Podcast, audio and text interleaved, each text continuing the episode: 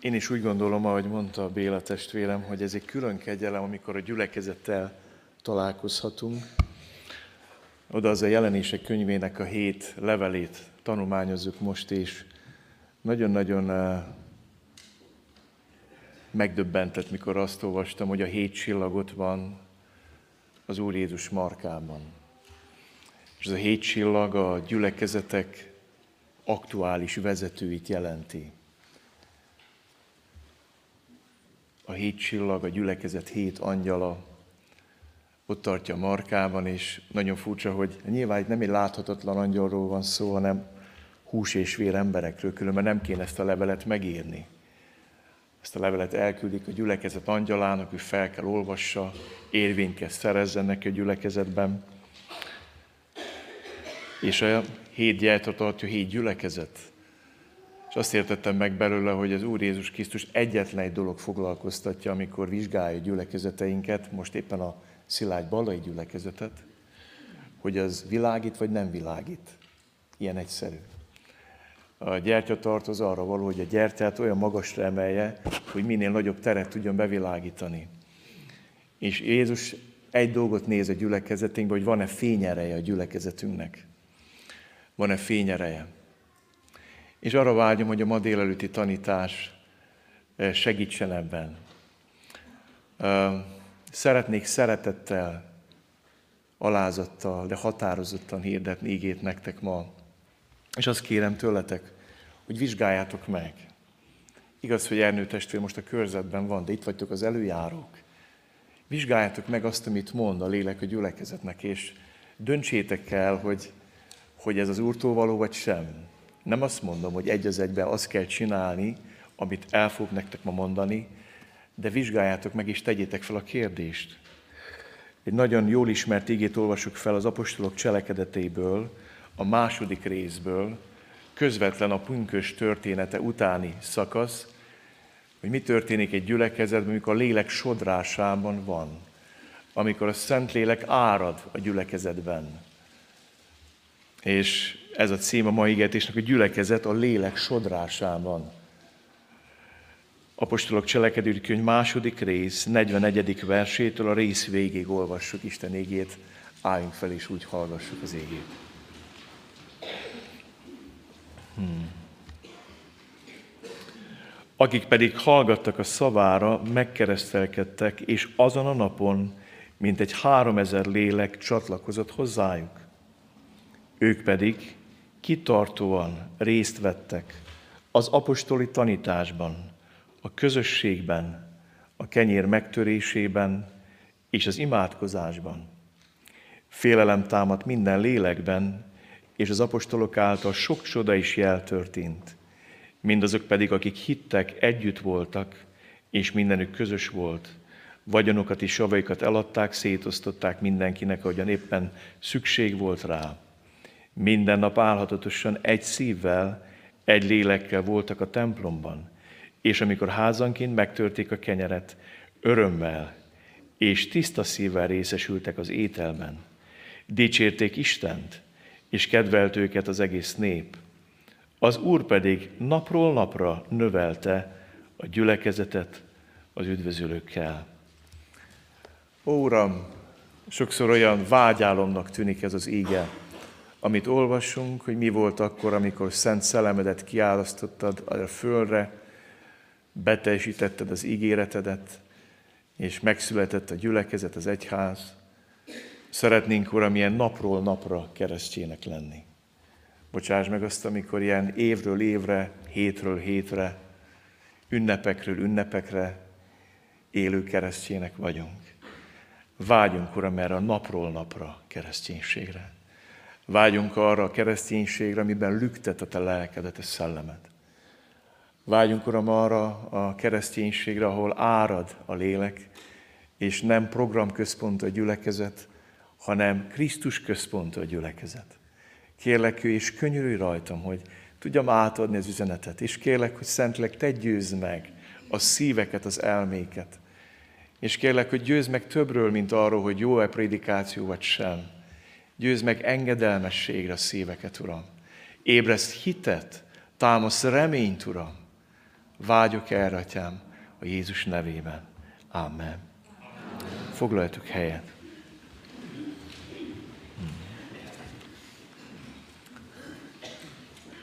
Nyilvánvalóan tudom azt, hogy rengeteg fiatalt adott ez a gyülekezet, akik más gyülekezeteket gazdagítnak. És meg vagyok győződve, hogy mi nem elsősorban vagy saját gyülekezetünket építjük, hanem Krisztus országát. Azt szoktam mondani, hogy számra sokkal fontosabb a tanítványi identitás, mint a gyülekezeti tagság. Sokkal könnyebb gyülekezeti tagnak lenni, mint Krisztus tanítványának lenni. Sokkal könnyebb egy keretbe beilleszkedni, megfelelni emberi elvárásoknak, mint azt mondani, hogy napról napra követem az Úr Jézus Krisztust. És tudom azt, hogy nagyon sok fiatalotok van más gyülekezetben, vagy éppen frissen alakult gyülekezetben, akár Kolozsváron is. És jó ezt látni, hogy ilyen módon részesei vagytok a missziónak, indirekt módon is, azzal, hogy sok fiatal itt felnőtt, és aztán tovább ment. De Isten azt szeretne benneteket bátorítani, a helyi gyülekezetet az ige által. Egy példabeszéddel kezdem, amerikai indiánokról szól. Ők általában halászatból és vadászatból éltek, és az volt a szokás, hogy letelepettek egy helyen, felépítették az indián falut, és a férfiak elmentek halászni és vadászni, hogy legyen mit tegyenek a család, a gyerekek, a feleségek. Aztán eltelt 25 év, kezdett fogyni a vad, kezdett fogyni a hal, felnőtt egy új generáció, az idősek megidősödtek, nagypapák lettek, lettek unokák, és az ő gyerekeik lettek a 30-as generáció, és azt mondták az időseknek, hogy elfogyott a vad, elfogyott a hal, tovább kellene menni. És azt mondták az idősek, hogy nem, nem, nem lehet. Ezt a helyet mi találtuk meg, ezt a farut mi építettük fel, innen nem lehet tovább menni. Viszont fogyott a vad és a hal. És egy idő után a középkorak meghozták a döntést, hogy muszáj tovább menni egy lépéssel. Lebontották a falvat, az időseket föltették a szekerekre, és elindultak, és odaip költöztek 100 kilométerre, 150 kilométerre, és ott felépítettek újból egy falut. Letelepettek, elkezdtek halászni, vadászni, és az történt, hogy nekik is születtek gyerekeik, és a 30-as generáció elkezdett idősödni. És eltelt 25-30 év, és azt mondták a fiatalok, hogy elfogyott a hal, elfogyott a vad, tovább kellene menni. És mit mondtak a 30-asok, akik megidősödtek? Nem, ezt a falut mi építettük fel, ez a mi falunk, mi ezt úgy szeretjük, és nem lehet tovább menni. És azt mondták egy időt, hogy kénytelenek vagyunk. Föltették az időseket szekerekre, és odébb költöztek 200 kilométerre, és nem folytatom. Folytassátok ti magatokba a történetet. Mit akar ez a példázat mondani? Hogy a gyülekezetek életében vannak szükségszerű lépések, és a változások soha nem kellemesek, hadd mondjam nektek egy gyülekezet életében. De azt is elmondja ez a történet, hogy úgy lehet változásokat eszközölni, hogy értékeljük és becsüljük a régit. Én nem hiszek abban, hogy gyülekez még gyökértelen. Tehát nem hiszek abban, hogy úgy kell előre menni, mint az az aszfaltozó gép, amíg rakja az aszfaltot, és jön utána azon egy másik, amíg fel is szedi. Tehát nagyon sok gyülekezet, főleg a karizmatikus gyülekezetek úgy akarnak jövőt építeni, hogy nincsenek gyökereik, nincsen múltjuk, nincs amiből táplálkoznának, csak mindig szedik fel az útat, és építik az útat, de mi mögöttük van, azt fel is szedték. Tehát hadd mondjam, mert mi is megünnepeltük azt, hogy 15 éve felépült egy gyönyörű mász Kecskeméten, megtanultuk értékelni a múltat, az elődök életét, de szeretném azt mondani nektek, hogy akkor lehet jól változásokat hozni, amikor értékeljük a múltat, és van bátorságunk meglépni azokat a dolgokat, amiket Isten vár tőlünk. A másik gondolat, és aztán belevágok az igébe, olyasmikről szeretnék ma nektek szólni, ami a gyülekezet állandó növekedését szolgálja. Olyasmikről szeretnénk ma nektek tanítani, amitől a gyülekezet vasárnapról vasárnapra növekszik, és nem attól növekszik, hogy évente tartunk egy-két evangelizációs hetet. Valom is hiszem, hogy a gyülekezet az olyan, mint egy sürgősségi osztály. Nem tudom, voltatok már kórházban sürgősségi osztályon, vagy urgencán, magyarul, ugye? És elmentek egy ilyen helyre, az a kórháznak az egyik legnehezebb területe. Ott hozzák be a balesetben szenvedetteket, a haldoklókat. Ez egy nagyon-nagyon kemény hely. Onnan nagyon erős idegzet kell az orvosoknak, egy olyan hely, ahol állandóan akció van. És hadd mondjam nektek, az igazi gyülekezet, az sürgősségi osztály, nem wellness szálloda. Nem, sürgősségi osztály. És tudjátok, néha úgy érzem, hogy amikor a gyülekezetek elvesztik ezt a jelleget, akkor beállunk abba, hogy wellness szálloda, és évente egyszer-kétszer átalakítjuk a gyülekezetet sürgősségi osztályán. Tudom, értitek? És akkor evangelizációs üzemmódba kapcsolunk. De a mai igében azt olvastam, hogy napról napra, nem évről évre, napról napra. És amikor Isten ezt nekem megmutatta, akkor elkezdtem másként gondolkozni vasárnap Isten tiszteletekről. És elmondtam az előjáróknak, legyetek készen. Nem lehet tudni, ki fog megtérni, ki fog megszabadulni. Nem lehet tudni, hogy Isten mit fog tenni. A Szentlélek kiszámíthatatlan. Nem úgy működik, hogy te mozgatod Istent a sakkasztalonon. És tudjátok, azért sokszor a halálszag ott van gyülekezetekbe, mert mi szeretnénk, ha a gyülekezet olyan lenne, mint egy saktábla, és azon Isten is egy figura, akit mi a kedvünk, kényünk, kedvünk szerint teszünk, veszünk, pakolunk. De fordítva van, ő az egyházúra, a Szentlélek hoz az életet a gyülekezetbe, és ő akar minket mozgatni ezen a sakkasztalon, nem fordítva. És sokszor félünk kiszolgáltatni magunkat Isten lelkének, hogy ő, ő szabadon tegye azt az Isten tisztetén, amit akar. Éppen ezért hívlak benneteket, hogy változzon a gondolatotok. A gyülekezet nem wellness szálloda, a gyülekezet sürgősségi osztály. Elmondtam az előjárónak, úgy gyertek vasárnap, hogy bármikor nektek lelki gondozni kell, nektek imádkozni kell szabadulásért, nektek ott kell lenni a helyeteken. Olyan is volt, hogy reggel azt mondta Szentlélek, mikor készültem, hogy ma 10 percben mondd az evangéliumot, hívd az embereket megtérésre, és csak utána folytasd a tanítást. És kénytelen voltam ezt tenni, és mondom, uram, mi lesz, ha nem tér meg senki? Bízz csak rám. Hirdettem 10 percben az evangéliumot, hívogattam, kijöttek vagy tízen, kiküldtem az előjárókat velük imádkozni, és utána folytattam a tanítást. Mert amikor a gyülekezet sürgősségi osztály, ott a Szentlélek parancsol és irányít. Nem a hagyományok, nem a mi tradícióink, az Isten lelke, amikor a gyülekezet a lélek sodrásában mozog, akkor Isten lelke, hogy szabadon dolgozhat és munkálkodhat. És erre vágyni kell, és erre szomjazni kell, és ezt akarni kell. Amen? Nagyon fontos. Nagyon fontos, hogy ott legyen bennetek ez a lelkület. A gyülekezet mentőcsónak, nem luxushajó, mentőcsónak. A mentőcsónakok gyorsak, nem nagyok, nem kényelmesek, gyorsak, akcióban vannak, nagyon fontos ezt megérteni. És így szeretném nektek bemutatni ma, hogy milyen a gyülekezet az egyház a lélek sodrásában. A pünkösdi történet végül olvastam fel valamit, arról szól, hogy pünkösd egy kettős ünnep. Isten kitöltöző lelkét megígérte minden testre, és ez ad nekem hitet, mikor hirdetem az ígét, hogy az a Szentlélek, aki adja nekem az ígét, az kitöltetik azokra, akik hallgatják, és mindig azzal a hittel kell hirdessem az ígét, hogy Uram, nem csak nekem a ígét, hanem Szentlek Isten dolgozol azon, akire rátöltettél. És mikor Isten lelke kitöltöző testét, lelkét a testekre, akkor ők elkezdik érteni az igét, elkezdik hallani. És ez történt pünköskor. Betöltötte Isten szelleme a tanítványokat, és kitöltetett a Jeruzsálembe levő tömegre. A tanítványokat betöltötte, az ott levő tömegre pedig rátöltetett Isten lelke. És akkor Péter elkezdte hirdetni az evangéliumot, az emberek ezt meghallották, eljutott a szívükig, és reagáltak rá. Szeretném azt mondani, hogy a lélek kitöltetése és az egyház születése mindig együtt jár, és a kettőt nem lehet külön választani. Jaj annak a gyülekezetnek, amelyik lélek nélkül akar gyülekezetet építeni. Hadd mondjam nektek, a kettő együtt jár, a lélek áradás, a gyülekezet születés, a lélek áradás és a gyülekezet élete, ez mindig együtt van. Ott van egyház, ahol van lélek. Csak ott van egyház, ahol van lélek, ahol árad a lélek.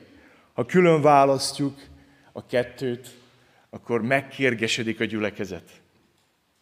Vagy a rajongásba megy át, vagy ilyen szigorú törvénykezésbe, és nem árad az élet.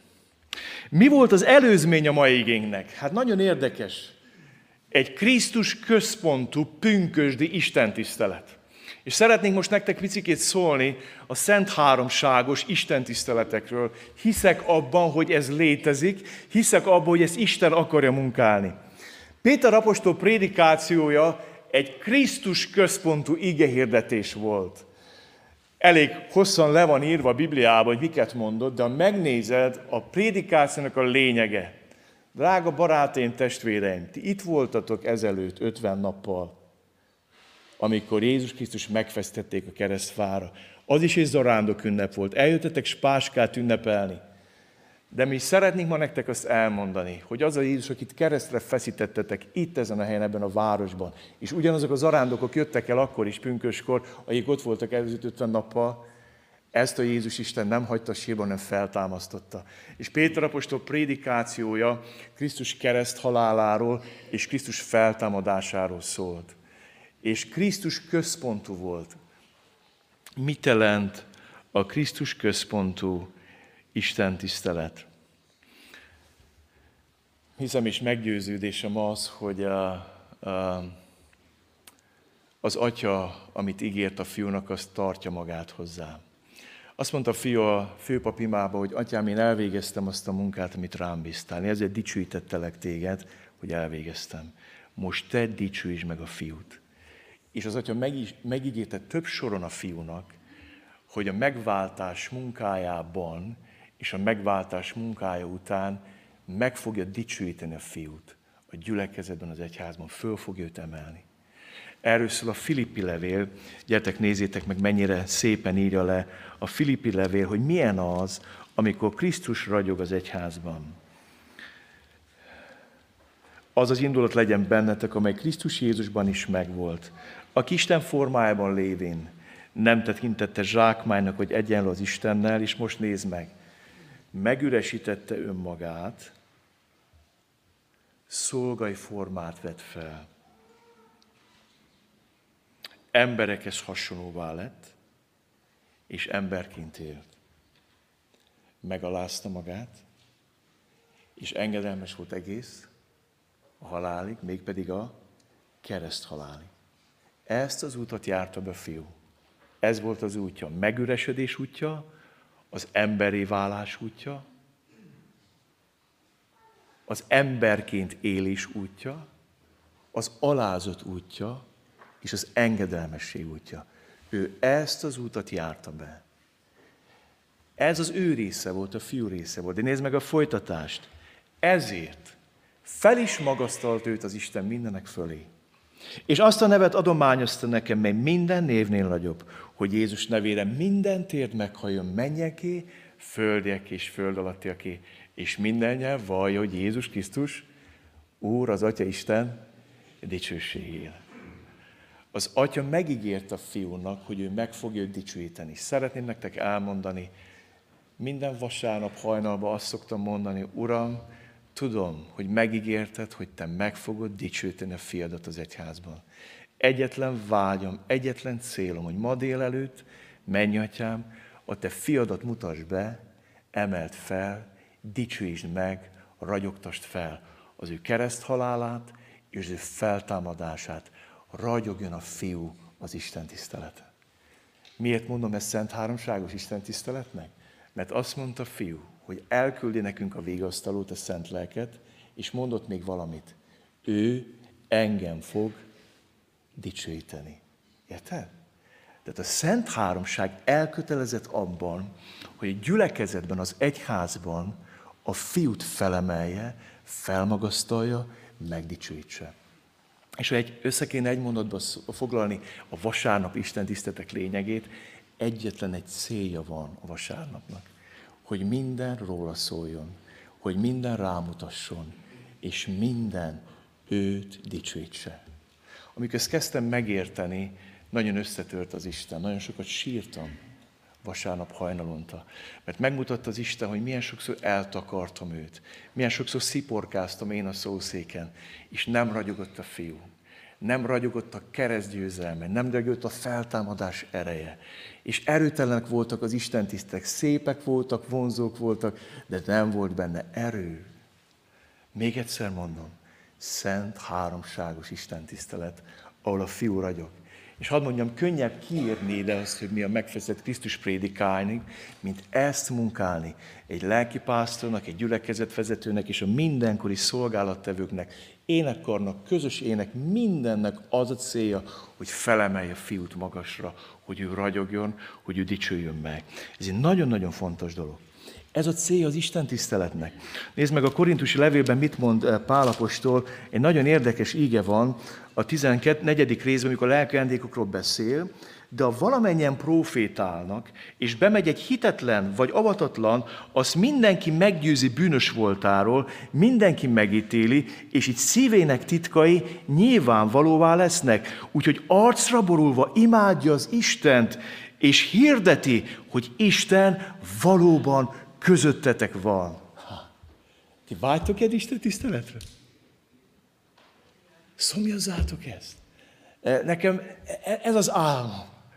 E, erről álmodom, hogy bejön valaki, hallja az evangéliumot, leleplez Isten szívének a szándékát, arcra borul, elkezd Isten dicsőt, és azt mondja, az Isten valóban közöttetek van, itt van Isten, nem csak mondjuk, hogy itt van Isten köztünk, menjünk őt imádni, itt van, tapasztalom, tudom, húsba vágóan. Mikor volt utoljára ilyen a gyülekezetetekben?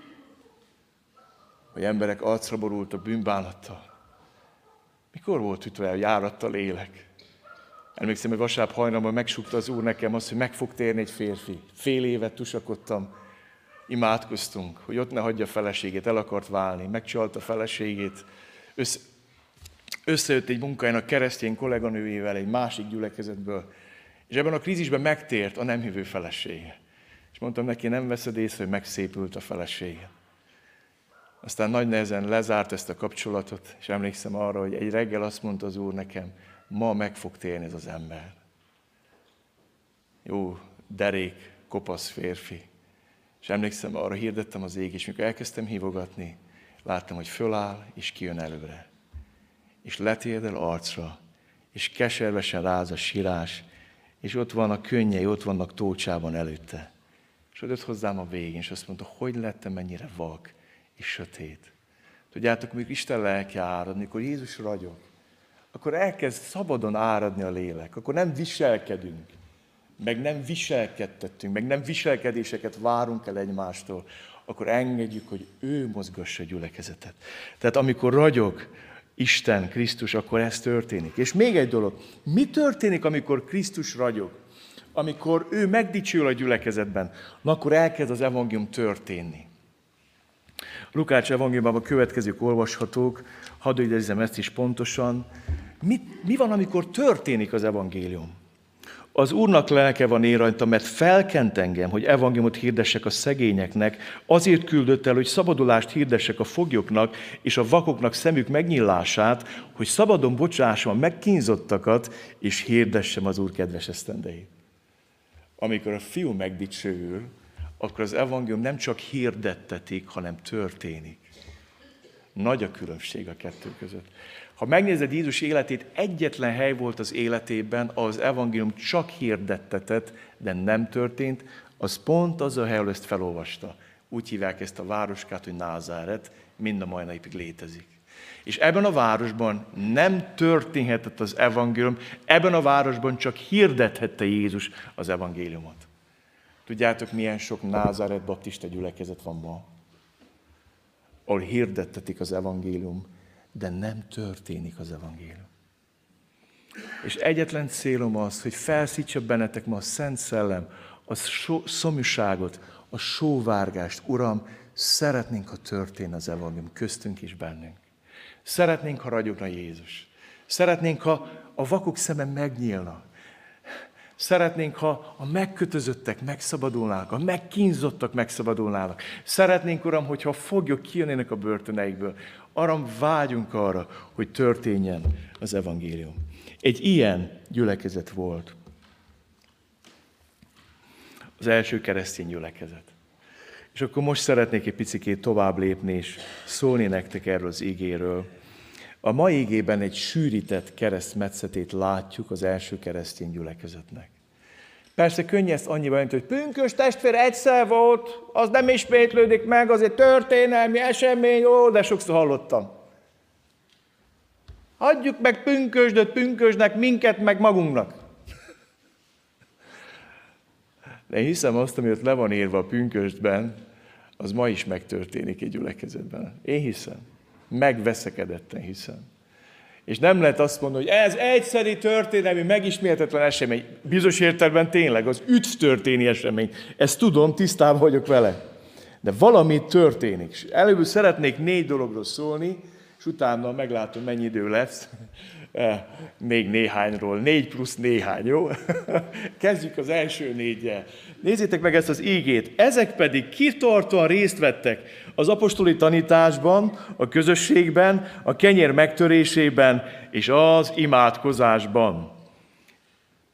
Bizonyára láthatok interkontinentális repülőgépeket, ezeknek jellemző az, hogy két-két motor van egy-egy szárnyán, négy motoros gépek, elég nagy monstrum gépek, és általában négy motor van, kettő egyik, kettő másik szárnyán. És mind a négy motor húz. Bizonyára azért is van négy, hogyha valamelyik besül, akkor még mindig ott van a másik kettő, de négy motor. És itt négy dologról olvastam, mint egy repülőnek a négy motorjáról. Hadd szóljak nektek egy picikét a klasszikus baptista gyülekezetekről. A klasszikus baptista gyülekezet úgy néz ki, elmondom nektek az erdély verzióját, hogy a legleg kitartóban, tudjátok, miben vesznek részt? Az úrvacsorai közösségben. Amikor Kolozsváron voltam lelkipásztor, a hónap első vasárnapján dugig tele volt az imáz. Akkor dugig tele volt. Ezt nagyon kitartóan gyakorolták, nem is tudom, hogy miért gondolták, hogy megment őket az úrvacsora, de akkor tele volt. Tudtam, hogy az hónap első vasárnapján számíthatok a legtöbb ember, és így volt. Kitartóan részt vettek az úrvacsorában. A második, amiben részt vesz egy klasszikus baptista gyülekezet, az az apostoli tanítás, vagy az igehirdetés. Tehát egy általában egy vasárnap délután Isten tisztelen vannak legtöbben. Nem a hétfest ima alkalmon, nem a kis csoportokban, hanem a vasárnap Isten tiszteleten jönnek el legtöbben egy gyülekezetbe, jönnek hallgatni az ígét. Aztán jobb esetben egy gyülekezetben egy bizonyos része részt vesz a gyülekezet ima életében, de itt már nagyot csökken a százalék. Tehát mit tudom én, a száz százalékban eljön, jó esetben mondjuk 30 százaléka eljön imádkozni a gyülekezet ima alkalmára. És el kell mondjam nektek nagyon szomorúan, hogy legtöbb baptista gyülekezet azt se tudja, hogy mit jelent az, hogy közösség. Tehát ez az életfunkció, hogy kitartóan részt vettek a közösségben, nem tudják, a gyülekezetünk mai nagy része nem tudja, hogy ez egy vitális életfunkció. És ez nem úgy működik, hogy testvér, ének az emésztőrendszerem rendben van, a, a szívem rendben van, az idegrendszerem rendben van. Csak éppen tüdőrákom van. Elég, ha egy nem működik jól a szervezetedből, belehalsz. Nem kell négy területen beteg legyél, ha egy valami nem működik a testedből, ami vitális, belehalsz. És ezt nem értik ma a gyülekezetek, hogyha kiadod a négyből az egyet, és a legelhanyagoltabb az a közösség, a gyülekezetbe bele tud halni. Kitartóan részt vettek. Mit jelent ez? Áldozatosan, következetesen, hűségesen. A Révész Laci nálunk, aki felel a dicsőítésért, mindig elmondja fiataloknak, hogy tudjátok, nálunk ez úgy működik, hogy ha be akarsz lépni a dicsőítő csapatba, akkor felszálltál buszra, és fél évig nem szállhatsz le. A legközelebbi busz megálló fél év múlva lesz. Akkor majd elmondhatod, hogy nem, vagy igen. De addig fönn kell lenni a buszon. Tehát nem így, hogy hangulat, meg most tetszik, most nem tetszik, most olyan napon volt, nem. A kitartó az azt jelenti, hogy hűségesen, következetesen, állhatatosan. Éppen most lesz egy busz megálló. Némek le fognak szállni, némek fel fognak szállni, némek meg fognak újulni reményeim szerint, de azt mondta, hogy ennyi hűséget várok, fél évi hűséget. Ha akarsz szolgálni velünk, akkor fél évig fel vagy a buszon. Utána eldöntheted, hogy leszállsz, vagy maradsz. Kitartó részt vette. És akkor szóljunk most egy picikét az apostoli tanításról. Legtöbbet a közösségről fog szólni, mert ez a legelhanyagoltabb, de picit az apostoli tanításról. Mi az apostoli tanítás? A misszió parancsban az Úr is egy nagyon érdekes dolgot mond. Menjetek el, tegyetek tanítványán minden népet, bemerítve őket az atyának, a fiúnak, a szentleknek levében, és utána mond valamit. Folytasd, tanítva őket, hogy higgyenek abban. Ezt mondja? Tanítván őket, hogy megtartsák mindazt, amit én parancsoltam nektek. És Jézus egy mondatba összefoglalja az apostoli tanítást. Tanítsátok őket arra, hogy tegyék azt, amit én parancsoltam nektek. Általában a teológián van két tantárgy. A dogmatika az arról szól, hogy mit hiszünk, és van az etika, ami arról szól, hogy mit teszünk. Magyarán a hitemből milyen tettek fakadnak. A római levél arról szól, hogy mit hiszünk, a Jakab levele pedig arról szól, hogy mit teszünk.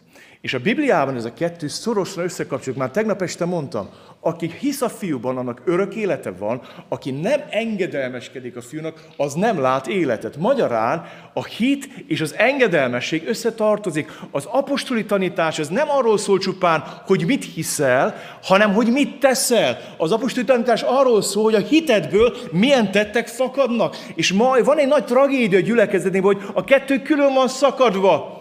Tele vagyunk vágyfülű ige hallgatókkal a baptista gyülekezeteinkben, akik nagyon jól tudják minősíteni a prédikátorokat, a prédikációkat, jó volt, nem volt jó, tetszik, nem tetszik. Aztán lehet ebédelni rántott ige hirdetőt vasárnapra, ugye? Jól mondta, nem jól mondta, szépen mondta, csúnyán mondta, célozgatott, nem célozgatott, mit tudom én, mindent mondtak az emberek egy ebédnél vasárnap. Vagy lehet azt mondani, Uram, mit hiszek és mit teszek? Uram, mutasd meg, az apostolítatás arról szól, hogy megteszem azt, amit Jézus mond nekem. Hit és engedelmesség. Ha csak hit van, akkor lesz belőle egy liberális rajongás. Ha csak a tettekről beszélünk, akkor lesz egy rigorózus, törvénykező és fárasztó hívő élet. És azt is látom, hogy nagyon sokszor szeretnénk pótolni a lelket a szabályokkal.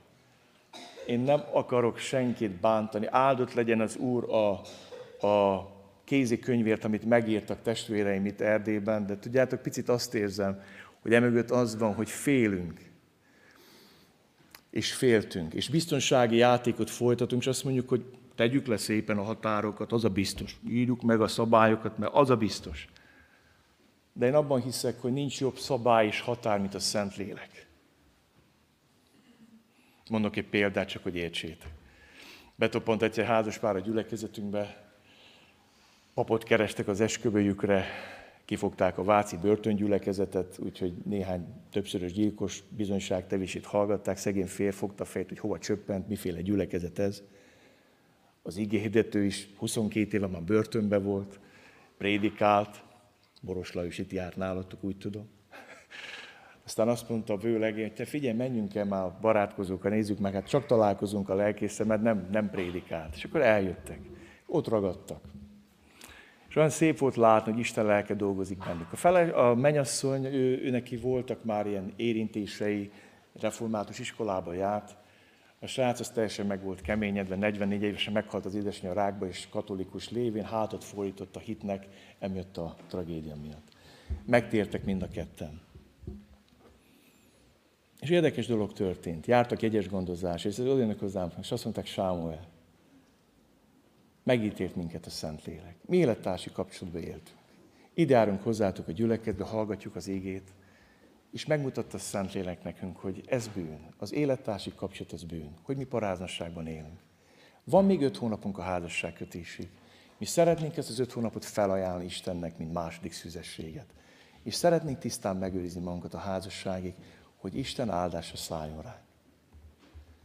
Tudjátok, én ebben jobban hiszek, mint a általunk felállított kerítésekben. Általában, amikor a lélek kivonul egy gyülekezetből, akkor elkezdjük mi megépíteni mi falainkat, kerítéseink, és abban a hitben is remélem, hogy majd az, majd az fog adni védelmet. De nincs jobb annál, amikor a Szent Szellem elvégez valamit. És én ezt tudtam. És tudjátok, mit mondtam? Úr Jézus, megmondanád te nekik, hadd nekem én megmondjak. És megmondta nekik. És elvégezte bennük, és ma a házi csoporton vezető ez a férfi, ava jára. Tehát nagyon érdekes látni Isten lelkének a dinamikáját, hit és engedelmesség. Az apostoli tanítás erről szól. És még egy dolgot szeretnék mondani nektek, ez úgy hívom, hogy Jónás szindróma. Mi a Jónás szindróma? Hogy szeretjük komolyabban venni az általunk hirdetett égét, mint a nekünk szóló égét. Na ez egy nagy bukta. Jónásnak hányszor kellett szóljon Isten, hogy elmenjen Ninivébe? Kétszer. Másodjára elég nehezen, hol ott a hal gyomrába beszélgetett vele. Az egy kemény hely volt. És másodjára döntött úgy Jónás, hogy elmegy. A ninévek pedig az első engedelmeskedtek. Tehát Jónás komolyabban vette az általa hirdetett ígét, mint a neki szóló ígét. És tudjátok, van egy olyan félelmem, hogy sokszor az evangelizációk azért nem árad a Szent Szellem a gyülekezetekbe, mert mi ülünk, és na, ki fog megtérni? Eljött a faluból? Ah, neki felférne, meg kéne már térjen, de én. Amikor komolyabban vesszük az általunk hirdetett ígét, a nekünk szóló ígét, ez Jónás szindróma. És amikor viszont azt hirdetett, és Jónás becsülöm, mert csak annyit mondott, amit Isten kért. 40 nap is elvész Ninive. És érdekes dolgot ott, és hit Ninive nem Jónásnak, hanem Istennek. Amikor Isten szavát hirdetjük, az emberek nem nekünk hisznek, hanem neki. De ehhez fontos az, hogy ne csak az általunk hirdetett ígét vegyük komolyan, hanem a nekünk szóló ígét. Be is zárom ezt a részt. Apostoli tanítás. Nekem meg kellett térnem. Volt egy időszak az életem, amikor rengeteg könyvet olvastam, büszke is voltam rá, hogy én nagyon sok könyvet olvasok, és Isten vissza kellett vezessen ez a könyvhöz, hogy ezt hirdessen megalkuvás nélkül. Én hiszek az Isten szavának az erejében, és hiszem azt, hogy mikor azt hirdetjük a gyülekezetbe, akkor Isten szent leke kiárat. Apostoli tanítás. És most rátérek arra, ami a legelhanyagoltabb. Kitartóan részt vettek a közösségben koinóniában. Mi ez a közösség? Mit szeretne Isten? És arra bíztatlak benneteket, kedves, emlékezzetek az indián történetre? Szeretni kell a múltat, szeretni kell a múltnak minden áldását, de kell lépni tovább. Hadd provokáljam az előjárókat, hadd provokáljam az Isten szent lelke a fiatalabbakat, hogy merjétek meglépni azt, amiről most lesz szó a következő percekben. Ha a Bibliát megnézed, a tanítványság, amit Jézus mond, nem egyháztagság, hanem tanítványság, ott az elhívás az mindig személyes, köves engem, de a Krisztus követés az már egy közösségi élmény. Elkezdik követni egyenként Péter, András, Jakab, János, elkezdik Jézus követni, és csak azt veszik észre, hogy nem vagyunk egyedül. Hogy most már 12-en vagyunk. Egy elég tarka kis csapat, elég színes csapat. Vannak köztük halászok, egy városból, Becsajdából, de vannak köztük egészen furcsa emberek. Van köztük olyan, mint Judás, ugye, aki később elárult Jézust. Van köztük vámszedő, hát ez azért nagyon kár, gáz, egy vámszedő. És akkor Jézus beív a vámszedő mellé egy zélótát, egy terroristát. A zélótáknak itt volt, ez volt a szikáriusok, itt volt a tör az oldalukon, a ruha alatt, mindig merényleteket követtek a római katonák ellen, lázítottak, lázadtak, és egy, egy zélóta, az, hogy mondjam, nem tudott kettesbe maradni egy vámszedővel, mert az hazáronnak tartotta. Tehát Máté és Simon az zélóta nem tudtak volna hétköznapi életben életben maradni egymás mellett. Tehát Simon kapásból kivégezte volna Mátét. És Isten behívja ezeket az embereket, hogy legyenek az ő követői, legyenek az ő tanítványai. És nem ti választottatok engem, hanem én választottalak titeket. És a tanítványok átélik, hogy van egyetlen közös pont, egy személy, Jézus Krisztus, őt követjük, ő utána megyünk. Különös látni ezt. És megférnek egymás mellett. Simon az élóta, és Máté a vámszedő. És annyi különbség van köztük. És ebben dicsül meg Isten. Kedveseim, Isten nem dicsül meg a csempe kereszténység. Mert mi szeretjük a csempét, mert könnyű lerakni, nem? Egyforma, hamar haladunk vele, nem? Láttatok már ólomüveget templomba? Mindenkinek más az alakja, más a színe. Az elég érdekes, nem? De szép. Mikor átsüt rajta a nap, akkor látsz valami szépet. Sokkal szebb, mint a csempe. Én hiszek az ólomüveg kereszténységben, nem a csempe. Így. Szériál. Így néz ki. Szilágy Balaj baptista ember, jó? Vágjuk, metéljük innen, jobbról, balról, le, nyírjuk. Kis baltával, nem? Faragunk mi szentet belőle. Nem! Én nem hiszek ebben a fajta keresztény. Abban a keresztésben hiszek, ahol a Szentlélek ólomüvegi összerakja a színes embereket. Mint ez a 12 ember. Nagyon furcsák, nagyon másak. De megdicsül Isten a sok színűségükben, nem az egyformaságukban. Ha valaki egyformaságot keres, menjen Észak-Koreába. Aztán Kim Jong-un csinál belőle csempét. Ő ért ehhez. Menetelni. arra zenére, úgy, di, egyenruhába, ezt lehet csinálni ott, de Isten országa nem ilyen. Mi a tanítványság? Valaki úgy fogalmazta meg, hogy az a Krisztussal és tanítványtársakkal együtt töltött idő, amiben hétköznapi emberek átveszik Jézus Krisztus nem hétköznapi hitét, jellemét és tetteit. Nagyon szeretem ezt a megfogalmazást. Az a Krisztussal és tanítvány társaimmal együtt töltött idő, amelyben együtt átvesszük Jézus Krisztus, hétköznapi emberek átveszik Jézus Krisztus nem hétköznapi hitét, jellemét, tetteit. És ez egy különleges kegyelem. És ezt csinálták a tanítványok, követték Jézust. És lehet azt mondod, hogy de azok a tanítványok voltak. Hát várj meg vándor, de ma azt olvastam, és itt jön az Istennek a kegyelm és a humora, hogy ad neki kapásból három ezer megtérőt, úgyhogy nincs imaházuk, nincsenek lelkipásztoraik, nincsenek kiképzett vezetőik, és megtér kapásból három ezer ember. És akkor feltettek kérdés, hogy hogy tudtak ők létezni? Hát úgy tudtak létezni, hogy összegyöttek házanként. És mikor házanként megtörték a kenyeret, örömmel és tiszta szívvel részesültek az ételbe. És hadd mondjak valamit, 300 évig nem épült egyetlen keresztény templom ezen a földön. És mégis létezett az egyház, és a legdicsőségebb diadalma menetét az első 150-200 évben élte meg. Nem voltak épületeik, de voltak nyitott otthonaik. Így pedig most szeretnék hozni nektek érveket, jó? Hat érvet hozok, amiért kell gyakorolni, még Szilágy Ballán is, a közösséget. Tudom, hogy van egy házi csoportotok, azt kívánom, hogy év múlva legyen legalább kettő. Amen? Aztán két múlva legyen négy. Aztán legyen nyolc. Amen? Ma fogunk ezzel imádkozni. Én Isten számon fogja rajtatok kérni az áment. Komolyan gondoltátok-e? Nagyon fontos. Nézzük meg, hogy mit történik. Egyrészt Jézus ezt gyakorolta. Példát mutatott. A legjobb jellemformáló közeg egy hívember számára a tanítványok közössége. Mennyi mindenre tanította őket Jézus. Mikor azon vitatkoztak még az utolsó vacsorás, hogy ki a nagyobb, akkor szépen megjelent a lábuknál. Elképzelem ezeket a forrófű tanítványokat, ülnek az asztal szintjén, ki a nagyobb Isten országába, aztán csak Jézus beleteszi a lábukat a hideg vízbe. És elkezdi mosni a lábukat. És onnantól kezdve nem volt vita, hogy ki a nagyobb. Egy jó hely a tanítványi közönség. Kettő. Az első keresztjének ezt gyakorolták. Hát mit tudtak volna csinálni? Megtér három ezer ember. Azt olvasjuk, hogy találkoztak nagy tömegben a Salamon csarnokába, ünnepelték Jézust, és volt egy másik hely, ahol találkoztak, házanként megtörték a kenyeret. Örömmel és tiszta szívvel részesültek az ételben. Az európai misszió is így indult el. Mielőtt még azt mondod, hogy jó, ez Jeruzsálem.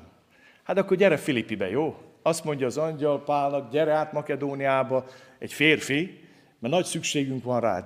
Légy segítségül nekünk Makedóniába. Jó Istennek van humora, átmegy Filippibe, és talál egy csoport nőt. Az álban mit látott? Látott egy férfi és hirdeti a folyóparton az evangéliumot, és Isten megnyitja Lídia szívét, hogy figyeljen arra, amit Pál mond, és mi történik? Azt mondja Lídia, ha úgy látjátok, hogy Isten gyermeke vagyok, akkor gyertek be az otthonomba. Nagyon fontos megértenetek valamit. Az evangélium úgy terjedt az ős keresztény korba, hogy megnyílt az emberek szíve, azután megnyílt az otthona. Az Európai Misszió Lídia házi csoportjával indult el. Megnyílt a szíve az evangéliumra, és megnyílt az otthona. Aztán bezárják Pált a börtönbe, aztán jön egy földrengés, megtér a börtönőr, megnyílik a szíve, és megnyílik mi?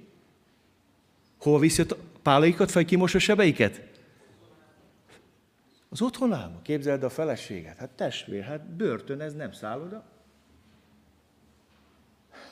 Azt mondja, vacsorát fogunk adni. Kiknek? Hát, akit tegnap elvertem annak. Nem csoda, hogy megtértek a gyerekek. Azt mondták, apa, vagy megbolondult, vagy megtért, nem? Hát képzeld, hogy milyen radikális vált. És utána azt látod, hogy megnyílik a Filippi börtönör háza. És van két házi csoport. Lidia házában, és a Filippi börtönör házában. Így indul el Filippiben a misszió, Európában. És nagyon fontos, hogy a Biblia sokszor beszél, köszöntöm a házadnál levő gyülekezetet. Tehát itt van szó arról, hogy egy intenzív közösségi élményük volt, nyitott szív, nyitott otthon. Nálunk a kis csoportok nagy része, tudjátok, kiknél van a friss hívőknél? Van egy néhány gájus, ajaj, azért van három-négy olyan régi testvér, akik kitartóan teszik ezt. Most már több mint 16-7 éve. És nyitva van az otthonuk. De el kell mondjam nektek, a 20 házi csoportból a legtöbb olyan emberek otthonában van, akik az elmúlt 15 évben tértek meg. Mert ebben nőttek fel, mert ezt tanítottuk, mert azt mondtuk, megnyílik a szív, megnyílik az otthon. Az a házi csoport, amiben én tag vagyok a feleségemmel, annak a házi csoportnak a kétharmad a világból tért meg. Van köztük olyan özvegy, e, e, egyedülő asszony két gyerekkel, aki 25 négyzetméteren él. És könyörgött és rimánkodott, hogy ne hagyjuk őt ki, menjünk el a 25 négyzetméteres lakásába, tiszteljük meg. Vittünk kiszéket, párnát, halászéket, mind, amit lehet, és elmentünk, és újongott a gyerekeivel, hogy ő vendégül láthatja a házi csoportot. Egy másik család most ért meg másfél éve, sokkal építik a kis házukat, és mondták, hogy hát majd, ha felépül a házunk, meghívunk benneteket. Tanítottam, és odajöttek hozzám, Sámuel, nem várhatjuk meg, míg fölépül a ház, inkább kirűtjük a pici nappalinkat, nagyon picike, pontosabban nappali, meg minden ott van abban, ilyen mindenes szó, de gyertek el, azóta már felépült a ház, oda is elmentünk, és olyan jó volt átélni a közösséget. Tehát az első keresztény gyülekezet ezt gyakorolta. Házaknál levő gyülekezet. Lehet ezzel vitatkozni, lehet azt mondani, de testvér, ez akkor volt, és most nem. Még egyszer mondom, lemaradsz Isten áldása. Jézus gyakorolta, az első keresztények gyakorolták. Megyek tovább. Miért jó a házi közösség és a tanítványi kis csoport? Reális, valós módon lehet pásztorolni Isten népét. Kecskeméten 250 és 300 között szoktak eljönni emberek az Isten tiszteletre, és én nem látom át ezt a tömeget. Minden vasárnap van 20-30, néha 40 nem hívő ember is az Isten tiszteleten. És nagyon nehéz átlátnom ezt, ezt, ezt a tömeget. És ha nem lennék a kis csoport, aki nem tudnák mindenki odafigyelni, hát képtelenség de a kis csoport vezetőkön keresztül pásztoroljuk a gyülekezetet. Én úgy tekintek a kis csoport vezetőkre, mint pásztor társaimra. Nem ők a gyülekezet pásztora, de pásztori szolgálatot látnak el. Azt a 10-12 embert pásztorolják, aki a kis csoportjukban jár. Minden héten kiküldik neki az SMS-t, minden héten elmondják, hogy most kinek a házánál találkozunk, várunk téged szeretettel. Van csoportvezetők, és az is elmondja, mi lesz a téma, miről fogunk beszélgetni, mire készüljetek. És elkezdik pásztorolni azt a kis közösséget, ami rájuk van bízva. Ez egy különleges kegyelmi állapot, reális pásztorlás a gyülekezetben. Tudjátok, miért jó a házi csoport? Sokkal hamarabb kiderülnek a problémák. Sokszor egy pásztorhoz már csak akkor jut el, hogy valaki bajban van a házaspár, mikor már válni készül. De hogyha jári házi csoportba, ott hamar megérzik a csoporttagok, itt valami baj van. Mi csoportunkban is volt, én megéreztük, hogy valakiknél nagyon rezeg a léc. Hogy nem úgy viselkedik az egyik asszonya, hogy kellene. És leültünk vele beszélgetni. És emlékszem arra is, hogy volt olyan, amikor elmentünk külön a férfiak a férfihoz, a nők elmentek a nőhöz beszélgetni, imádkozni, segíteni a krízisben levőkön. Elkezdtük gyakorolni a közösséget. Nagyon-nagyon fontos. Az a hely, ahol lehet a világosságban járás gyakorolni, ha pedig világosságban járunk, közösségünk van, egymással is Jézus félre megtisztít minden bűntől. Az egy kis csoportunkban történt egy ilyen, hogy nagyon megromlott a, a kapcsolat a csoportunkban, mert valakik E, behoztak egy olyan bűnt, amit titkoltak, és, és, és leszállt a a csoportra. És megkért a csoportvezető, és mondtam, figyelj, ül le ezzel a házaspárral, és mondd el neki, hogy hozzák világosságra azt, amiben vannak, mert addig nem tud a kis csoport felszabadulni és világosságba elni. Ima hetünk volt, mikor vége volt csütörtök este alkalomnak, a kis csoport összejött fél nyolckor, és fél tizenkettőkor mentek haza de fél tizenkettőkor olyan dicsőítés volt, azok úgy imádták az Isten térden állva, könnyek között magasztalva, mert kitakarították a bűnt, a sötétséget a lelkükből, és helyreállt a világosság a csoportban. És másik Vasárnap ők vezetik a dicsőítést, ez most nemrég volt. Ez a csoport kiállt és vezetik a dicsőítést, és átárat rajtuk a Szentlélek a gyülekezetre, mert a csoport bevállalta a dicsőítést, és azt láttam, hogy az a tisztasság, amiben nekik részük volt, az tovább jött a gyülekezetre. Reális, valós pásztorlás. Négy. Miért kell, miért jó a közösség? A szolgálat és lelki ajándékok természetes közege. Nagyon érdekes látni, hogy a házi csoportban előjönnek az, hogy kinek milyen kegyelme ajándéka van. Egy természetes közeget biztosít arra, hogy szolgálj. Volt olyan házi csoportunk, aki felkarolt egy idegösszeroppanásos bácsit, aki majdnem hajléktalan lett. Fél éven át fizették az albérletét, még megkapta rokkantsági nyugdíjt. És egész a haláláig gondoskodtak róla. Ez egy szolgálat. Ez egy igen-igen fárasztó, kemény, húsba vágó szolgálat, de vállalták ezt. Megtért egy asszony, kinlakott egy vályog viskóban, tőlünk 12 kilométer, elmentem meglátogatni a csoport vezetőjével, megnéztem, hogy hogy áll a háztető. Mondom, Zoli, ez nem fogja telet megérni. Leültünk imádkozni, és a kis csoport, a gyülekezet, és az egyik kőműves bácsival összefogtak a fiatalok, és egy hét alatt leszették az egész tetőt, súlyáépítették. És jött hozzánk az asszony sírva az okokba. Azt mondja, miért csináljátok? Mondom, nem a két szép szemedét, hanem azért, mert Jézus szeret téged, és Jézus szeret minket. Kedveseim, eh, tudjátok, mennyi minden megmozdulna a gyülekezeteinkbe, ha elkezdenénk gyakorolni a tanítványi közösségeket. Ha nem szóval szeretnénk, hanem cselekedettel is, valóságosan. Ha nem itt a gyülekezetben bájolognánk két órát egymásnak, két órán keresztül, hanem a hétköznapi életben bevonnánk, elindulna valami. Ezért szeretném, hogy a Szentlek meggyőzne benneteket. A szolgálati lehetőségek. A talproállás közege. A kis csoport. Nagyon nagy lehetőség meggyógyulni, talpra állni. Nagyon sok történetet el tudnék mondani, de az idő rohan, és nem akarok visszaélni türelmetekkel. Megyek tovább. Ötödik érv a házi csoportok mellett. Az egymásnak, egymással és egymásért ígéknek a természetes közege. A Bibliában van legalább 40 ége, amiben az van, hogy egymással, egymásnak, egymásért. És ezt nem tudott itt vasárnap megélni az Isten tisztelet alatt. Mondok csak néhányat. Egymás kitartóan, tiszta szívből szeressétek. Itt könnyű, két órán át. De mikor befogadnak a kis csoportba egy pszichiátriai beteget, volt ilyen is. És átérték ennek a nőnek minden kényát ennek a fiatalnak. És ma az a fiatal férhez ment és házas, és meggyógyult. Mert volt egy szeretetteljes közeg, ahol talpra tudott állni. Sokszor gondolkoztam, Jézus a vérfolyásos asszony, miért nem hagyta elmenni? Miért nem mondta, hogy jaj, de jó, meggyógyultam, nem tudta meg senki, megyek haza. Nem, valaki érintett engem. Rángatja és menjünk már, meghal a lányom. Nem, nem, nem, meg kell állni. Meg kell ünnepelni ennek a nőnek a gyógyulását. És ott van mellette Jairus, aki kizárt a zsinagógából a vérfolyása miatt. És végig kell hallgatni azt, hogy lányom, a te hited megtartott téged. Nem az, hogy megszegted az rózesi törvényt, hogy mertél hozzám érni, most tehetem autóval, mosógébe ruhámat. Tisztáltalaná tettél, nem szégyeled magad, megint kizárunk a zsinagógába. Azt mondja Jézus, a hited megtartott téged. Szerintem kancsi maradt Jairus. Mit mondod? Lányom, a hited megtartott téged? Igen. Menj el békessége, bajotól megszól, légy egészséges. Tudjátok, a gyógyulás mindig fentről jön, de a talpraálláshoz kell egy szeretetteljes közeg egymás kitartóan tiszta szívből szeressétek. Egymás terhét hordozzátok. Emlékeztek? Egymás terhét hordozzátok. A legjobb hely, ahol ezt lehet tenni, az a tanítványi kis csoport, házi csoport. Buzdítsátok egymást, incsétek egymást.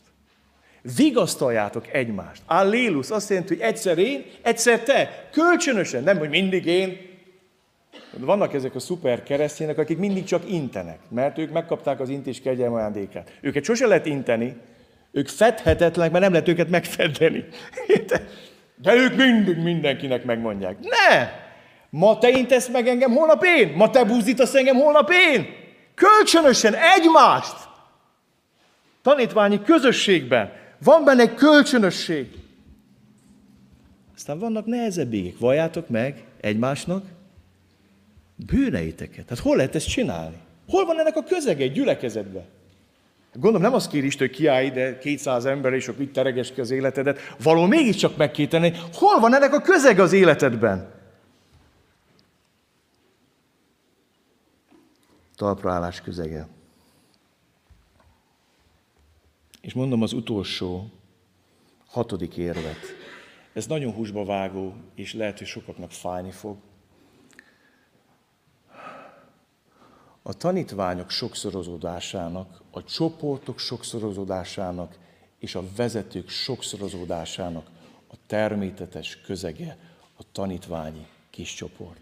És ezt nem értik a gyülekezetek. Baptista gyülekezetben tértem meg, merítkeztem a nagybányán. A teológiai év alatt négy baptista gyülekezetbe jártam. Minden évben máshol. Ez már öt, ahol tagként voltam jelen. Aztán utána jött Nagyvárad, ez már hat, aztán Kolozsvár, ez hét, aztán most Kecskemét. Tényleg a nyolcadik gyülekezetben vagyok. Ugyanakkor bejárok elég sok gyülekezetbe szolgálni. Egy klasszikus baptista gyülekezetben hogy választák meg a szolgálattevőket? Van egy jelölő közgyűlés, ahol kiosztanak egy lapot, rá van írva, hogy mit tudom én, előjáróság, vagy bizottság, titkár, gyülekezetvezető, pénztáros, mit tudom én, sokféle. És akkor a gyülekezet tagja elkezdnek jelölni, húzzák. És akkor mit csinál a, a szavazó bizottság? Összeadja a stigulákat, csak aki a legtöbbet kapja, utána kiadnak egy papírt a gyülekezetbe arra, hogy a gyülekezet tagja a legtöbbet kapottak közé válassza meg a szolgálattevőt. És tudjátok, hogy mi a bukta ebbe az egész módszerbe? Elmondom, mi a bukta. Hogy úgy választunk a gyülekedbe szolgálattevőket, hogy nem ismerjük őket. Mert az, hogy valaki szépen vezet az énekkart, az még nem azt jelenti, hogy van jelleme és tiszta életet él.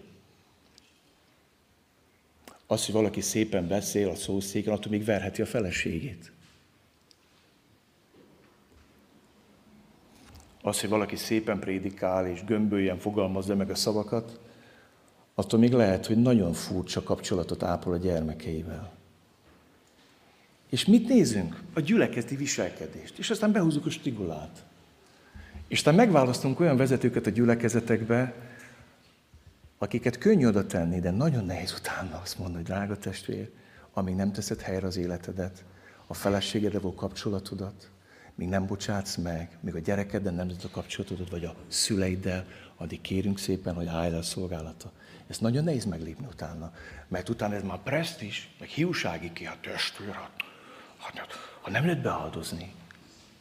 Tudjátok, milyen keserves leckéket tanított nekem az Isten kecskeméten, hogy nem lehet idegen tüzet hozni ide, se oda, se ide.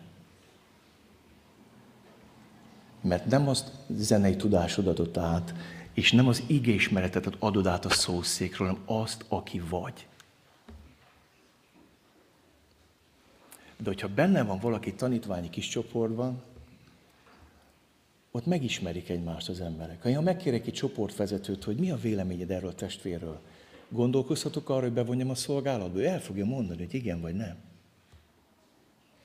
Mert a tanítványi kis közösség, a tanítványok, a tanítványi csoportok és a vezetővé érésnek, válásnak a közege, ahol a jellemeden dolgozik az Isten. Nem a talentumodon, azt máshol fejlesztik. A jellemeden dolgozik az Isten. A tisztasságodon dolgozik az Isten. A világosságodban járáson dolgozik az Isten. Az egy egészen más történet.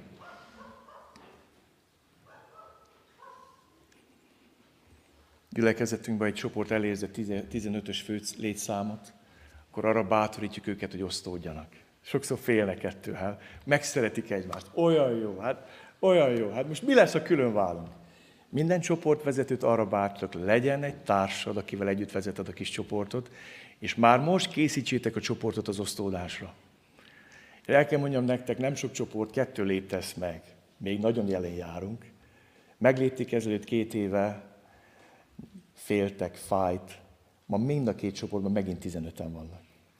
És most készülnek a második osztódásra. És azt látod, hogy növekszik a vezetők száma. Osztódik a csoport, ott mindig kell egy vezető, aki vezet a kis csoportot. És előttük megy, és pásztorolja őket, és természetesen nőnek fel a szolgálattevők. És nem annak alapján döntjük el, hogy szépen beszél, nem beszél, tehetséges, jó zenész, nem jó zenész, nem számít testvér, hogy hogyan ér, de jó zenél. Az a legfontosabb testvér. De hogy ez a legfontosabb?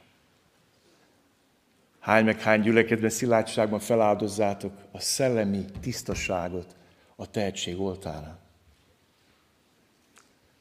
Tudnék nektek mesélni erről. Én Kecskemét, Kolozsváron lelki gondoztam nagyon sok szilárdsági fiatalt. Én annyi sötétséggel és bűnnel találkoztam ezekben a lelki gondozásokban. És ennyire fáj, hogy szilárdsági gyülekezet, olyan emberek szolgálnak, akik nem lenne szabad szolgálnak. Nem. Amíg meg nem térnek, meg nem alázkodnak, össze nem törnek, bocsánat, tehát nem lenne szabad szolgálnak. A tanítványi közösség az a hely, ahol sokszorozik a vezetők természetes módon. És akkor még egy néhány gondolat is ezzel befejezem. Azt mondod, jó van, Sámel, hat érvet mondtál, jó, meggyőztél, hogyan tovább? Mi legyen egy házi csoportban? Akkor elmondom nektek, hogy mit szoktunk csinálni. Ezt nem azt mondom, így kell csinálni, ballán, de azért elmondom, hogy hogy. Általában a csoportban az emberek munkából jönnek fáradtan és éhesen, és azt szoktuk csinálni, hogy megvendégeljük azokat, akik jönnek. Nem dőzsi, habzsi, nem két-három fogásos vacsorára gondoljatok, nem. Egyszerű kis szerény ennivaló, leülünk az asztal mellé, és az első 40 percben az emberek beszélgetnek, esznek, és elmondják, hogy hogy telt a napjuk, elmondják, hogy miből érkeztek. És, ki, és nagyon sokszor ilyenkor fel lehet tenni nagyon egyszerű kérdéseket, ilyen profán kérdéseket, néha vicces kérdéseket. De egy barátom azt kérdezte, hogy az elmúlt hét, mondd el nekünk azt, hogy mi volt az esküvődön a legnagyobb baki. Na ne fél, megismertük egymást. Sok mindent megismertük. Vagy nagyon egyszerű kérdéseket. De itt egy dolog fontos, az egyszerű őszintesség. A legjobb házi csoportunk, tudjátok, hogy indult? Azt mondta a csoportvezetőnk, hogy Pesten dolgozik, hogy tudjátok, olyan fáradt vagyok, hogy nem én lennék ma a csoportvezető, és nem nálunk lenne a kis csoport, na ma nem mentem volna el. Ennyi. Tudjátok, mit csináltunk? Körülálltuk a satyát, imádkoztunk érte. És kialakult egy olyan őszinte beszélgetés, mint még soha. Egy egyszerű mondat. Jézus rengeteget étkezett együtt emberekkel. A közös étkezés. Étkezett az Emmausiakkal, étkezett Péterrel, étkezett a vámszedőkkel, a bűnösökkel. Az egész élet azt látod, hogy asztal, asztal közösséget vállal. A házi csoport egy olyan hely, nem dőzsi, habzsi, de megérkeznek az emberek, étkezünk. A következő. Alkalmazott bibliatanulmány. A házi csoportokban nem szabad prédikálni.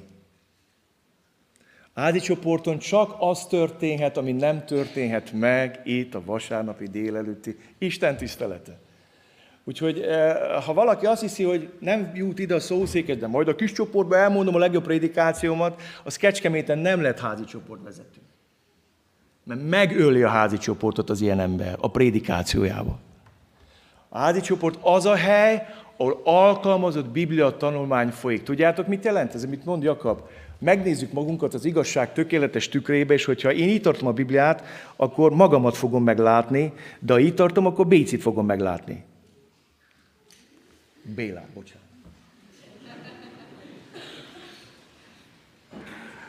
És vannak ez, valakik így szeretik olvasni, hogy oh, forgatják, mint gyerekkoromban a tükröt, tudod, megvakítlak testvér. Ne, ott magadban nézel, és elmondod, hogy hogy vagy. Általában vasárnap ígéről beszélgetünk, ahhoz viszünk kérdéseket. Hol érintett meg, hol szólítottad meg az Isten, miben kell változnod? Tükörben nézzünk. Alkalmazott Biblia tanulmány. És a csoportvezető nem prédikál, kérdéseket tesz fel, és megszólaltatja azt, aki nem akar megszólalni, és aki állandóan beszélni, azt egy kicsit le, csitítja, hogy neked kicsit kevesebb, hogy ő is szobba jusson, ugye? De alkalmazott bibliatanulmány. Nagyon fontos. A harmadik dolog. ima közösség. Nagyon fontosnak tartjuk azt, hogy a házi csoportjainkon intenzív ima közösség legyen.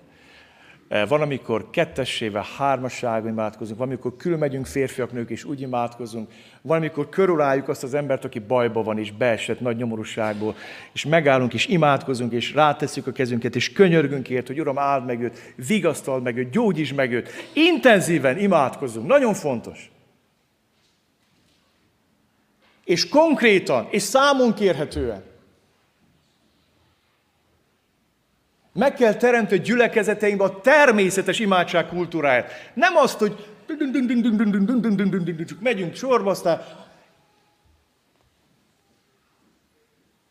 Emlékszem, egyszer elaludtam az imaórán, és arra ébredtem, hogy a mellettem levő imádkozik. Jaj. Most mit csinálja? Álljak be a sorba. Uram, hálát adok neked a lepromisszióért, ugye?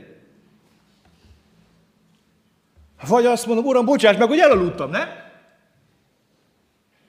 Hát ezt kellett volna, nem? Nem? De nem. Beállunk a sorba, mondjuk.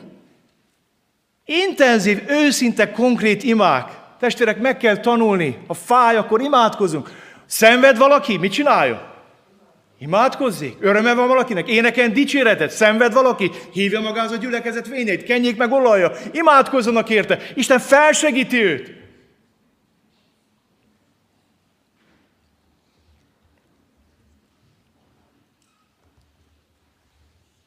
Mi büszkék vagyunk baptistákkal, mi vagyunk a bibliai egyház.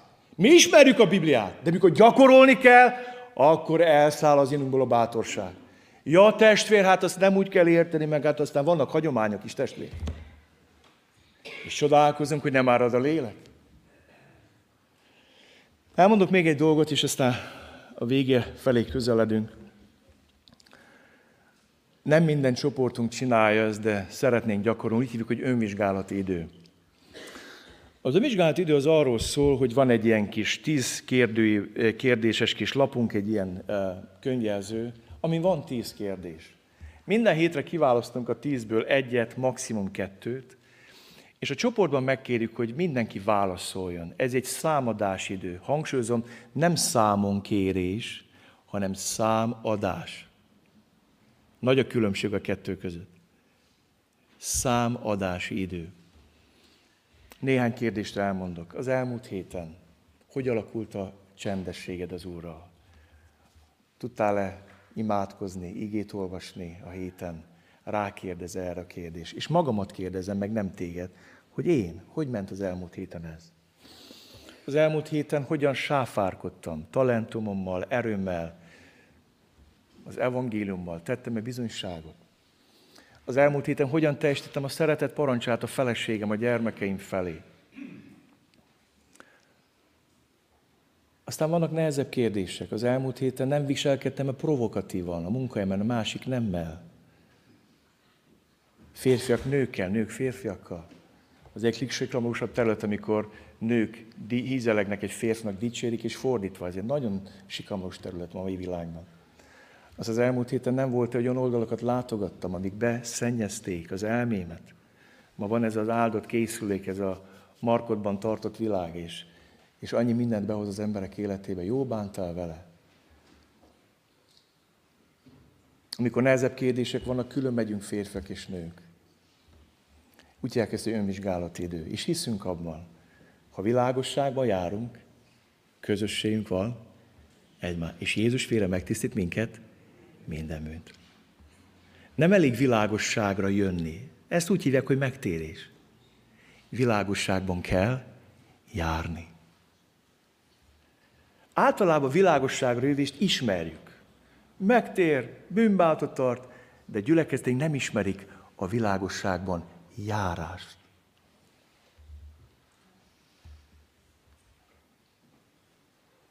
És nem jutott idő, csak megemlítem, a négy után. Apostoli tanítás, közösség, kenyér megtörés vagy úrvacsora, imádság. Intenzív ima. Intenzív ima a gyülekezetben. Nehéz erről mindig beszélnem. Mikor Isten meglátogatott három éve, három és fél év, és rámutatta arra az életembe, hogy az ima életem romokban hever. Esténként két-három órákat tévéztem, politikai műsorokba aludtam bele. Vagy hogy gyerekeimmel beszélgettem volna, imádkoztam volna. Uram, szabadíts meg a tévétől! Nem akart megszabadítani. Aztán úgy szabadított meg, hogy elkezdett fölébreszteni reggel négykor, és azt mondta, hogy gyere, találkozunk. Előbb csak vasárnaponként elkezdtem körüljárni az imáz telkét, aztán bejöttem az imaházba, aztán megálltam az ajtóban, imádkoztam a parkolóban, végző szolgálatokért, az ajtónálókért, aztán jöttem be, imádkoztam a technikai személyzetért, akik erősítenek, közvetítik az Isten szóval imádkoztam a vasárnapos tanítókért, akkor oda mentem a dicsőítő csapat, elkezdtem imádkozni a dicsőítő csapatért, elkezdtem imádkozni a dicsőítő csapat vezetőjét, elkezdtem bejárni a termet, és tudtam, hogy ki hol ül, és elkezdtem emberekért imádkozni. Az oda mentem a szószékhez, és azt mondtam, Uram, könyörülj meg ezen a szerencsétlen ember, aki ide fog állni, prédikálni. Könyörülj meg. Nem akarok én semmit, csak egyet, hogy jöjj el, és csinálj, mit akarsz. Aztán megmutatta az Úr, hogy az a nevünk, hogy imaház, de nem imádkozunk. Összeadtam egy papíron, hogy mennyi időt tölt a gyülekeztünk imádsággal, rádöbbentem, hogy nagyon kevesen, nagyon keveset. És azt mondtam, testvérek, ez nem imádságháza. És holnap egytől egy imahetet kezdünk, lehet, hogy engem majd kirúgtak volna, mert nem beszéltem meg az előjárókkal. Holnaptól imahetünk lesz. Aki akar, jön el imádkozni. Eljöttek első este százan. És emlékszem, mind a mai bennem van az, hogy mik történtek ott. Hogy Isten lelke kiárat. Egész héten. Sajnos nem százan zárnak a hétköznapi ima alkalomra, 30 és 60 között, de néha az a 60 ember hangosabban énekel, mint a 300. Ima harcosok. Isten lelke betölti őket. Egy repülő, aminek van négy motorja. Apostoli tanítás, közösség, kenyérmegtörés és imádság. Ennyi fért bele a ma életben. Nem folytatom. A többit olvassátok el. Erős szociális érzékenység, Isten természet feletti jelenlét a gyülekezetben. Ezeket olvassuk. És azt olvassuk, hogy napról napra. Kedveseim, amikor gyüleket a lélek sodrában van, akkor minden vasárnap evangélizációval. Amen? Amikor a gyüleket a lélek sodrában van, akkor megtöltett, hogy minden vasárnap megtérnek emberek. Én mindig így megyek, hogy Uram, mit fogsz csinálni? Várom, mit fogsz tenni, Uram? Mi fog ma történni? Kíváncsian várom, mit fogsz tenni. És nem egy programra fókusz, hanem majd egyszer lesz télen egy evangelizáció. Majd akkor, majd meghívjuk X testvért, Y testvért, majd akkor át fog prédikálni, hogy csak na. Nem. A lélek sodrában levő gyülekezet. Kívánom, hogy ilyen gyülekezet legyetek. Amen. És uh, szeretném, hogyha most uh, megállnánk az Úr jelenlétében, ezért könyörögnénk. És arra bíztatlak benneteket, hogy uh, most tegyük azt, hogy senki nem maradjon ki az imából. Mellette ürővel imádkozza, akár ketten, akár hárman. Kiáltsatok az Úrhoz. Ha más gyülekezetből vagy, akkor azért a gyülekezet imádkozz. De imádkozzunk azért, drága Urunk, add, hogy a gyülekezetünk a Szentlélek sodrában éljen. Imádkozzunk így a következő percek.